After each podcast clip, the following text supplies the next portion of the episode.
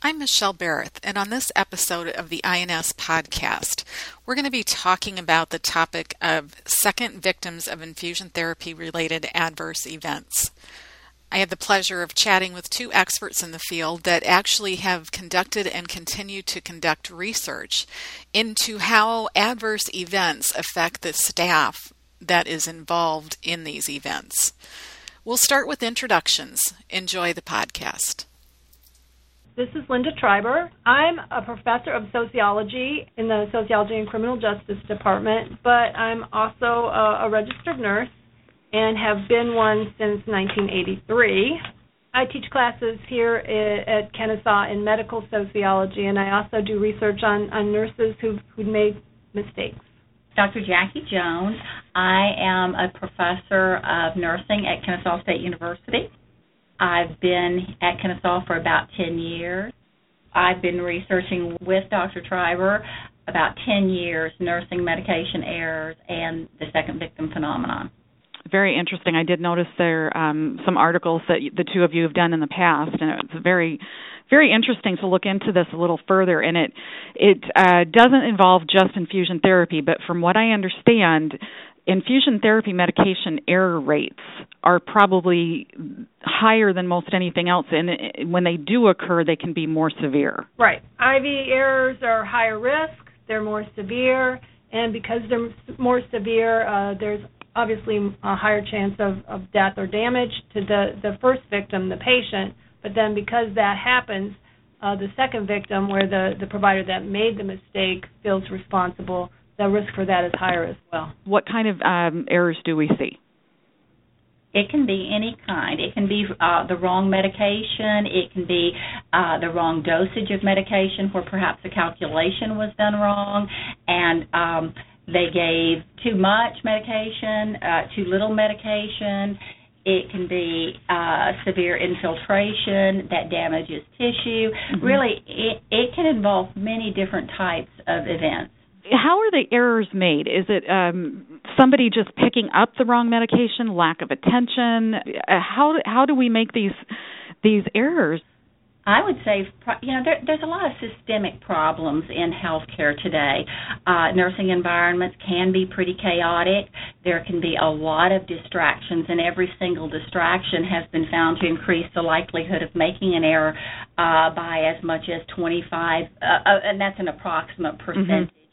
Um, there are sometimes the Pyxis machine has been found to be stocked inappropriately, and the mm-hmm. nurses didn't scrutinize. They they become dependent on the technology. There have been times when the scanning machine hasn't worked well with a particular type of IV fluid uh, or or bag. So, I mean, again, many things do happen, and we we want to emphasize that the second victim we're talking about, they're well-intended, conscientious they're not someone who was just very lackadaisical about it, trying to do the right thing. And uh, that's probably why they become second victims because they're devastated by what has happened. I think I see what you're saying. It's like I really know I'm doing the right thing and I really tried to do the right thing and oh my gosh, this mistake happened.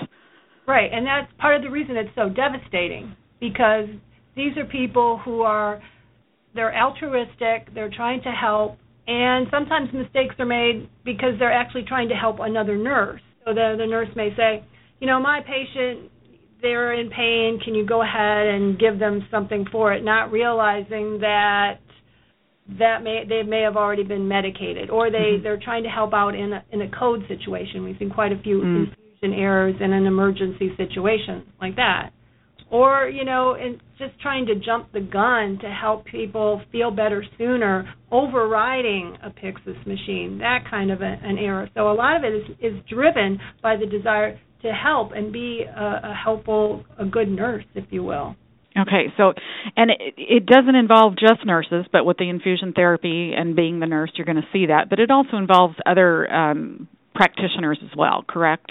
That become second victims? Oh yeah, yeah. In fact, the whole concept of second victims was first applied to physicians by Dr. Albert Wu. So he basically sort of set that standard by talking about a, a physician who'd made a, an, a cardiac error in practice, and then this physician was shamed and ostracized, and so then he looked at that as a as a phenomenon where not only the the patient was a victim, but the physician became a victim as well. Um, how, how do you know, or how can a colleague, or how do I know myself? Okay, I've made a mistake, and how do I know I've become that victim? I, think you said something about just feeling completely devastated. Yeah, the the research that Linda and I have done have tried to find out how did you feel, mm-hmm. and I mean words that are commonly used are devastated, guilty, ashamed, afraid, terrified. Um, they use all those the, those type words. Uh, the second victim phenomenon has been likened to post-traumatic stress syndrome. Mm-hmm. Uh, and all the things that a person feels. And these are emotions that oftentimes don't go away, and they're actually don't there, there's probably some correlation, but it's not really dependent on the fact that patient injury occurred. It, it's the possibility that they they okay. uh, caused injury. Okay, that kind of makes sense too, in, in the fact that you were that close. I could have caused. So, what can we do if we see someone that seems to be struggling with this? Are we even going to know? That's a really good question because sometimes it's not really openly stated after mm-hmm. a person has made an error. So there's like um there obviously they have to fill out the the necessary reports and so that sort of line of inquiry is in place. But I think what's even more harmful is sort of the informal where people whisper in hallways or that that person feels like their their reputation has been harmed. But if if the if a provider has made an error and you're a colleague of that provider and they are open with you and tell you something has happened, yeah, there are a lot of things that you can do to to help them at that moment. Okay. What about the organization that people work for? Do they have any mechanisms or things in place to help people that actually suffer from second victim? I think a lot of organizations are moving in the direction of implementing uh, procedures and policies related to to that. Um, we're not where all organizations are, but we've made. I think there have been a lot of strides in the past decade. Um, a decade ago, I think you would have seen very few facilities actually uh, they they still had that that uh, mentality to blame the mm-hmm. person, mm-hmm. mm-hmm. and now they're they're realizing that there's a lot of uh, system problems that are that are almost creating an environment where error is it's impossible not to make errors. So I think they're moving away from that, and they are implementing uh, things uh, to help the second victim. And I think you really should almost assume that anyone who makes an error is a potential second victim and implement those things that can be done with them. Uh, one research article I read that said that it's estimated that one half of all healthcare providers experience the impact of the second victim during their professional career. And I mean, if you think of that, half of all healthcare providers, that is a lot. That's a lot of people, yeah. Absolutely, it is. Um, do you have some kind of an example? I know there there's been a couple of what do I want to say, like well-known cases out there, but uh, maybe some kind of a case study that deals with infusion therapy that you could kind of fill us in on. Maybe some research you did with it, how it worked into your research, anything like that. Um. Well, I guess with our with our early research, some of the first things we did was ask uh, all the, the nurses in our state if they'd ever made a medication error. So mm-hmm. we we have data that that's it's an account basically what they've told us.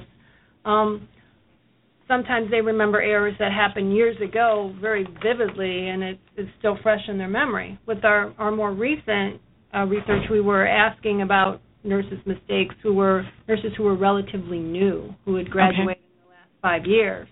And, and I, I have a quote I'd like to read to you. Now, if you don't mind. It, oh, no, sure. Had a poor reaction. He dropped his blood pressure dangerously low and required an increase in the amount of his dopamine infusion and a fluid bolus. He also verbally expressed how poorly he was feeling. I felt awful. My preceptor and I quickly corrected the problem, but I had to walk away from his bedside. Mm. I went to the bathroom and vomited. Oh. I remember crying all the way home during my drive. all I could think about was how that one brief lapse in judgment and concentration, and I could have killed my patient. I was also really nervous at work for years afterward. I'm better now, but even typing this is making me anxious again. Perfect example of second victim phenomenon. That's uh, yeah, very amazing. It would be very hard to trust yourself again and and be able to go back into work and face, you know, not only your supervisor but the people you work with on a daily basis. Yeah. Absolutely. So the other research you've done is that basically what we're looking at is is finding out how it's affecting nurses, and in that sense, then we can find out how to help. Right. So uh, unless you identify what's going on, you can't really come up with uh, solutions to to problems. So. Okay. And this it, it isn't found only in hospital settings. Am I correct with that? Can it be like in any kind of a care setting? It can be in any kind of a care setting. Um, you can have infusion errors in, you know, in a, a home health setting, mm-hmm. um, in a clinic, or you know, in a hospital. The majority of the people that we've queried, though, do work in hospitals. And um, I was looking too at some of the, the. There's a lot of websites out there that are are dedicated to the second victim, and having conversations and blogs and things like that. The American Nurses Association culture of safety is one thing I can think of. Uh, they also talk about rapid response teams, and when I think rapid response, I think of a patient crashing, and we call the rapid response team, and they come in and do their magic, and off we go. How does that work with uh, second victims? Um, well, at Johns Hopkins Hospital, after the the death of Josie King, they the the toddler who had sustained burns in a bathtub and then became dehydrated while she was in one you know one of the best health facilities Johns Hopkins um nobody would really listen to the mother's explanation that their, her child wasn't quite right. And so she ultimately coded and died. And so after that incident they in, initiated a rapid response team for care caregivers who you know anytime they saw something that could be problematic they could uh, init- uh, immediately get help. Mm-hmm. So that same kind of concept then has been applied to nurses and other caregivers who make mistakes. So it is a it is a rapid uh, response team in the fact that if a, if someone makes an error, trained um, support people will come to that person and provide them, uh, you know, counseling and just like listen to their fears and provide support right away. Okay, so we are seeing that there is some some help there that's more accepted too. That was the other thing I was thinking too. Is is as you mentioned back in the day, people would kind of talk behind each other's backs, and, and maybe now it's becoming a little more acceptable, and um, you understand you have to reach out to each other in order to work through some of this stuff. Yeah, because you know it could happen to you at any time. And there does have to be essentially kind of a balance because you don't ever want anyone to take a laissez-faire attitude toward medication administration. So, so acknowledging that there are second victims and wanting to help them, there really is kind of a balance. And mm-hmm. I, I don't know where the line is, but I, but I do. Uh, I think it's really important to acknowledge that this isn't in any way trying to minimize the desire of nurses to always, always deliver the medication safely, appropriately, 100% correctly, uh, but just acknowledging that that errors do happen, that you are human, and then do what you can to help that person because they they're going to suffer. Right, and instead of the blame type of atmosphere that we're looking at, what the situation was or what other things were in place that may have contributed to this error occurring. Right. So the the caregiver needs support and care too. Excellent. Um, do you have any other resources or references that our listeners could check into if they know of someone or they themselves are experiencing the second victim syndrome? Well, you know, as you mentioned, the uh, ANA's culture uh, of safety focus has, has been a really good source of information.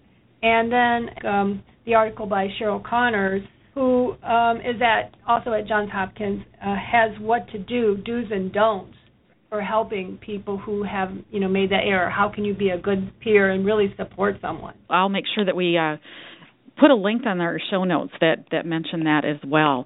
It sounds like a, a, a really good thing that we at least are acknowledging and being supportive of people rather than kind of shunning them and, and making their life even harder at this point. Do you ladies have anything else that we need to, to bring up? One of the things that Linda and I uh, are trying to research at present, we've done one small study but realize that we need to do more, is what role does nursing education play in preventing the second victim. I mean, we certainly incorporate all the safety uh, things about how to and, and teach our students skills and uh, knowledge about how to administer medications. But we're trying to sort of look at it as is there is that enough? Is there something else we need to do? Um, and that's one of our current research uh, projects that we're doing. So definitely with the nursing education, and and are you talking more like within uh, the the the college setting, the academia setting, or when people are actually in the workforce, or is it both of them, a combination? At present, we're really looking at the academic setting. Okay. Uh, for you know, this is where it starts, and I I personally think there may be a role, uh, but that's we that has to be defined, uh, and that's what we're trying to move toward. Uh, what we've also come to realize is that uh, second with second victims, truly there there are a trail of victims because mm. other people suffer. The organization suffers because. Uh, nurse turnover increases, and ter- nurse turnover is very, very expensive a lot of RNs that are licensed are not working, and certainly there are mul- many, many reasons for that. But it does beg the question: how many of them were second victims and are not working, such as the two cases we gave Julie Thao and, and Kimberly Hiatt? Um, how many are not working because of something that occurred that was so very hurtful to them? And then, of course, society, because it's been determined that uh, adequate RN staffing reduces mortality, morbidity. Mm-hmm um, so so ultimately, there's just a whole trail of victims when something like this happens. So, and and by you saying that, it it kind of uh, triggered with me the, the the recovery portion of this. Um, that a lot of I don't know, do a lot of people actually leave nursing practice because they they just can't deal with that idea or knowledge that what they do a mistake could really harm someone do they leave nursing? Do they try to stay in nursing and get better? What do they what is usually done? You know, that is a, a really good question. I don't know if we know the extent of, of of how many nurses have actually left nursing because they've made an error. You know, I I that might be an interesting research question mm-hmm. to ask. Um, we know from our, our research that after people have made an error, they sometimes they will consider it. They'll say, mm-hmm. "I considered leaving nursing, but then I decided I would just, you know, be more vigilant and more careful." And so we did hear that the comment that I considered leaving nursing on several of our from several of our respondents. Although then they developed like a strategy of usually it's like a, a more vigilance against making errors. It's more like I, I resolved that I would always follow the five rights. I would mm-hmm. never be distracted again. I would always, you know, make sure I verified everything myself. So they would reiterate these these strategies so that they wouldn't make errors again. But I don't think we know how many people have actually left nursing altogether mm-hmm. because they've made an error and felt very victimized by that. But I would suggest there probably are some and and you know, we do have so many nurses who aren't actually working employed as nurses, and so why are they? I think probably technological feeling incompetent over technology might be a big one. So then, if you're incompetent with technology, that can lead to errors, and often these could be medication errors, infusion, uh, probably uh, be very high on that risk. And I was also thinking on the other side of that, with the, some of the newer graduates, the newer nurses that are are coming about these days, that they, I don't know, rely more heavily on technology and perhaps think that that will shield them from making errors when that actually could be a problem. And yeah, and I think that happens with with you know across fields. And people rely on technology and alarms and and thinking that's going to protect protect them from error. And so we, we put these things in place, but then when we become sort of numb to the fact that there could actually be errors and we're not seeing that because we expect the alarm light to go on. Mm-hmm.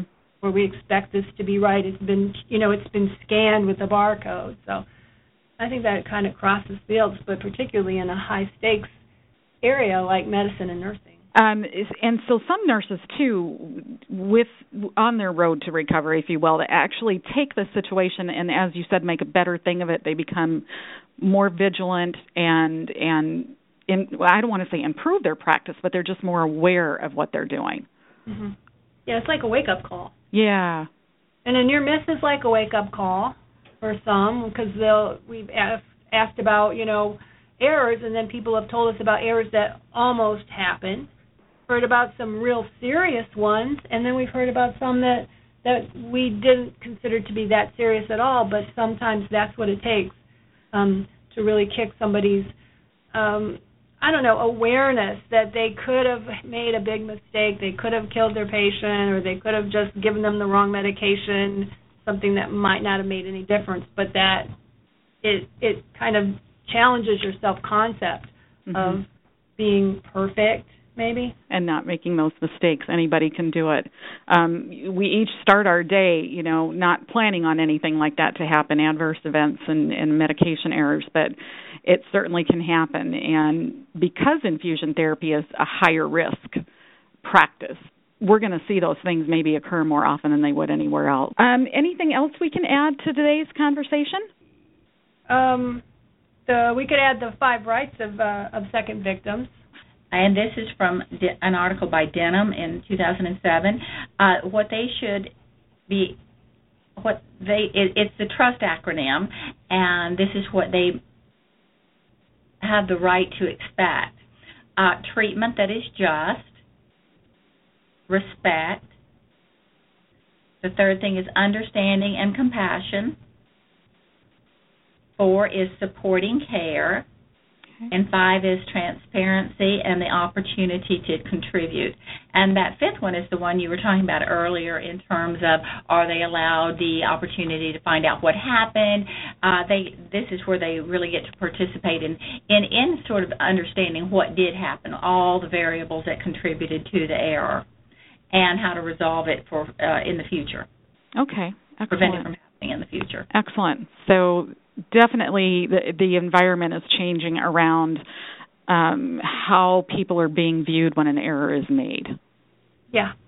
And probably as little as a decade ago, um, I think it was what journal was it? Nursing, like 2000. I've forgotten, but they did a study and they they they published it in the journal, and then nurses had the ability to respond.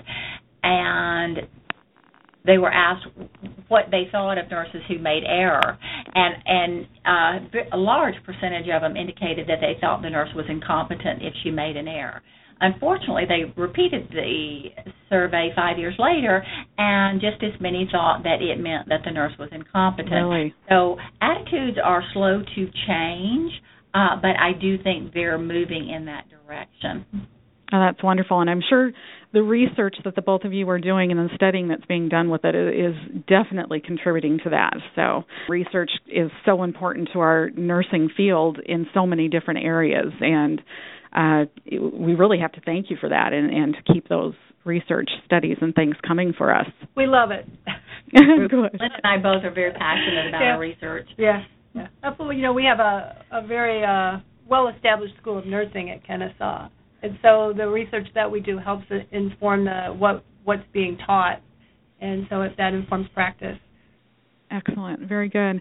Well, ladies, both of you, thank you so much for um, speaking with me today. Well, thank you. Thank you. Yeah. Thank you for listening to this episode of the INS podcast. If you'd like more information about the presenters today or the topic of second victims of infusion therapy related adverse events, please check out our show notes, which are available in the INS Learning Center. Again, thanks for joining us.